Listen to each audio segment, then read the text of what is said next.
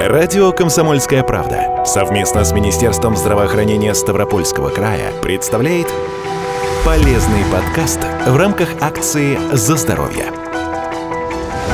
Воспалительные заболевания кишечника – это хронические недуги, при которых поражается слизистая оболочка всего кишечника или части желудочно-кишечного тракта. Хроническое воспаление ведет к нарушению переваривания и всасывания питательных веществ. В результате в крови снижается уровень микроэлементов, глюкозы, белка, витаминов, что может вызывать истощение организма. Основными формами этой патологии считаются язвенный колит и болезнь Крона.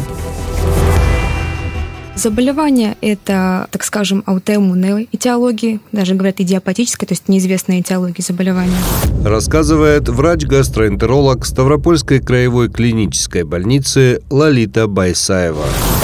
Заболевание имеет обострение, имеет ремиссию, то есть стихание заболевания. Как правило, чередуется обострение и затихание заболевания. Заболевание чаще всего встречается в развитых странах, странах западного мира, потому что именно в лепту свою носит западная диета, так называемая, в э, становлении этого заболевания. Есть э, два пика заболевания, то есть это возраст между 20-30 лет и 60-70 лет, то есть два пика заболевания. Заболевание это, так скажем, вот на простом языке говоря, когда наш организм начинает выделять антитела против нашего кишечника, приводя к постоянному воспалению. Причины развития воспалительных заболеваний кишечника до сих пор точно неизвестны. Половых различий в частоте возникновения болезни не отмечено, но известно, что такие патологии чаще встречаются у людей североевропейского и англосаксонского происхождения, а у евреев Ашкенази они регистрируются в 2-4 раза чаще, чем у других представителей европеоидной расы из того же географического региона. При этом заболеваемость ниже в Центральной и Южной Европе, Южной Америке, Азии и Африке.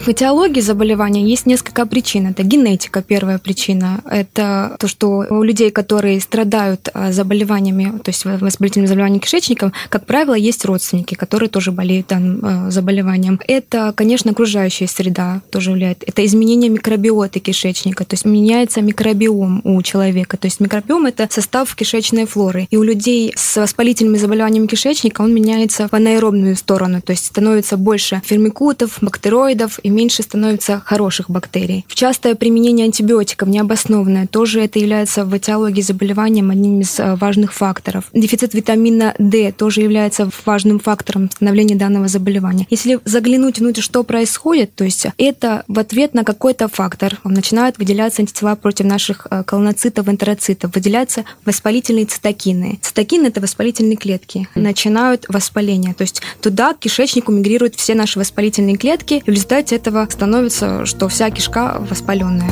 Воспалительные заболевания кишечника представляют одну из наиболее серьезных и нерешенных проблем в современной гастроэнтерологии. Они занимают второе место среди заболеваний желудочно-кишечного тракта. Обсуждение язвенного колита и болезни Крона традиционно проводят параллельно, поскольку по клиническим проявлениям, механизмам развития воспаления и осложнениям оба диагноза очень схожи принципе, эти два серьезных заболевания, которые имеют почти одинаковую картину. Боли в животе, боли бывают спастические, то есть как спазмы в животе. Это а, может быть повышение температуры, это первый грозный симптом, это диарейный синдром, стул жидкий, кашицеобразный, который может быть до 15-20 раз именно характерен для язвенного колита с примесью крови, что тоже а, отличает эти два заболевания друг от друга. При болезни крона это может быть дефицит массы тела, это анемия, это стул может быть до 3-4 раз в сутки, но без примеси примеси, потому что примеси характерны больше для язвенного колита. Дальше это присоединяются э, и другие грозные осложнения этого заболевания. Но главное это, конечно, боли, это диарея, это температура, это может быть суставной синдром поражения и сустава в рамках данного заболевания. Симптомы и проявления этих заболеваний пусть и очень похожи, но у каждого из них есть свои особенности. Именно по ним язвенный колит и болезнь Крона отличают друг от друга. Болезнь Крона – это заболевание, которое поражает весь желудочно-кишечный тракт, начиная от полости рта и заканчивая прямой кишкой. Рассказывает врач-гастроэнтеролог Ставропольской краевой клинической больницы Лолита Байсаева. Язвенный колит поражает только толстую кишку. При болезни крона воспаление носит другой характер, трансмуральный характер. Это значит, что поражаются все слои кишечника. При язвенном колите поражается только слизистая, то есть поверхностный слой воспаляется. И учитывая, что при болезни крона поражается тонкая кишка, конечно, и осложнений больше, потому что в тонком кишечнике у нас всасываются все необходимые микроэлементы. И поэтому возникает и дефицит железа, и дефицит фолиевой кислоты, B12 и прочих-прочих микроэлементов. В плане дифференцировки э, язвенный колит всегда характеризуется учащенным стулом 15-20 раз в сутки. При болезни крона это 3-4 раза в сутки. Язвенный колит всегда характеризуется ложными позывами в туалет. Болезнь крона не характеризуется. Язвенный холит характеризуется ночными походами в туалет. Болезнь крона не характеризуется. И а, дальше, если углубиться, это, конечно, есть и гистологические, и эндоскопические разницы между этими двумя заболеваниями. Генетические факторы играют серьезную роль в развитии воспалительных заболеваний кишечника. Риск возникновения ВЗК у пациентов первой степени родства повышен где-то в 4, а где-то и в 20 раз. Семейная предрасположенность значительно более выражена при болезни крона, чем при язвенном колите. Обнаружено несколько генетических мутаций, лежащих в основе предрасположенности к этому недугу. Дополнительно повышать риски развития воспалительных заболеваний кишечника могут и стрессовые факторы при язвенном колите болезни Крона у нас есть ось мозг и кишечник. То есть если идут постоянные стрессовые ситуации, то мозг наш отправляет импульсы в кишечник и постоянно провоцирует э, какое-то воспаление э, в кишечник. Плюс перистальтика, то есть усиливается при постоянных импульсах э, из головы в кишечник. То есть это тоже может способствовать. Постановка диагноза больному с воспалительным заболеванием кишечника может представлять трудность даже для опытных специалистов. Врачи основываются на клинических данных данных и результатах лабораторно-инструментальных исследований. Пациенту назначают целый список анализов. Если у пациента симптоматика, которая похожа на болезнь коронарной язвенной колиты, в первую очередь общеклинический анализ, общий анализ крови, в котором мы увидим повышение лейкоцитов, биохимические показатели, то есть это главный показатель C-реактивный белок, белок воспаления, это фибриноген повышенный, то есть белки, которые являются устрофазовыми. Плюс, может быть, если запущено состояние изменения электролитного э, состава, дальше мы отправляем пациента на колоноскопию, смотрим эндоскопическое, какие изменения, и уже врач-эндоскопист, если видит изменения, берет Э, биопсию из кишечника для гистологического подтверждения диагноза. Плюс важным таким э, маркером э, болезни крона язвенного колита является фекальный кальпротектин, который помогает отличить воспалительное заболевание от невоспалительного. Кальпротектин – это анализ кала, который именно показывает картину и при начале заболевания, и помогает нам отслеживать лечение, насколько оно успешно.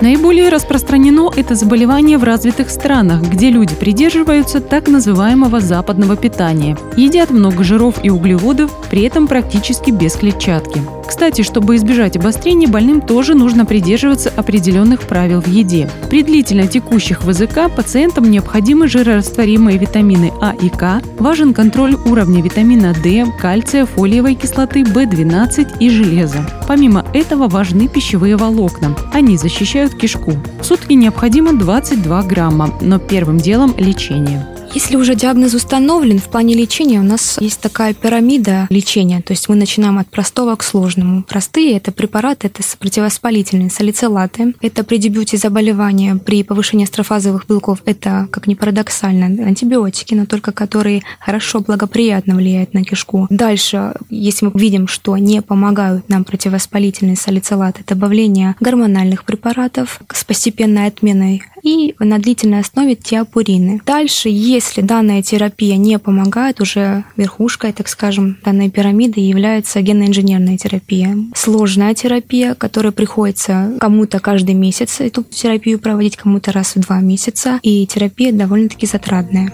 В России этот метод довольно молод, используется в течение 20 лет. В организм больного вводятся моноклональные антитела, которые помогают бороться с воспалительными клетками. Таких препаратов довольно много, и при неэффективности одного можно использовать другой, пока не будет подобран эффективный.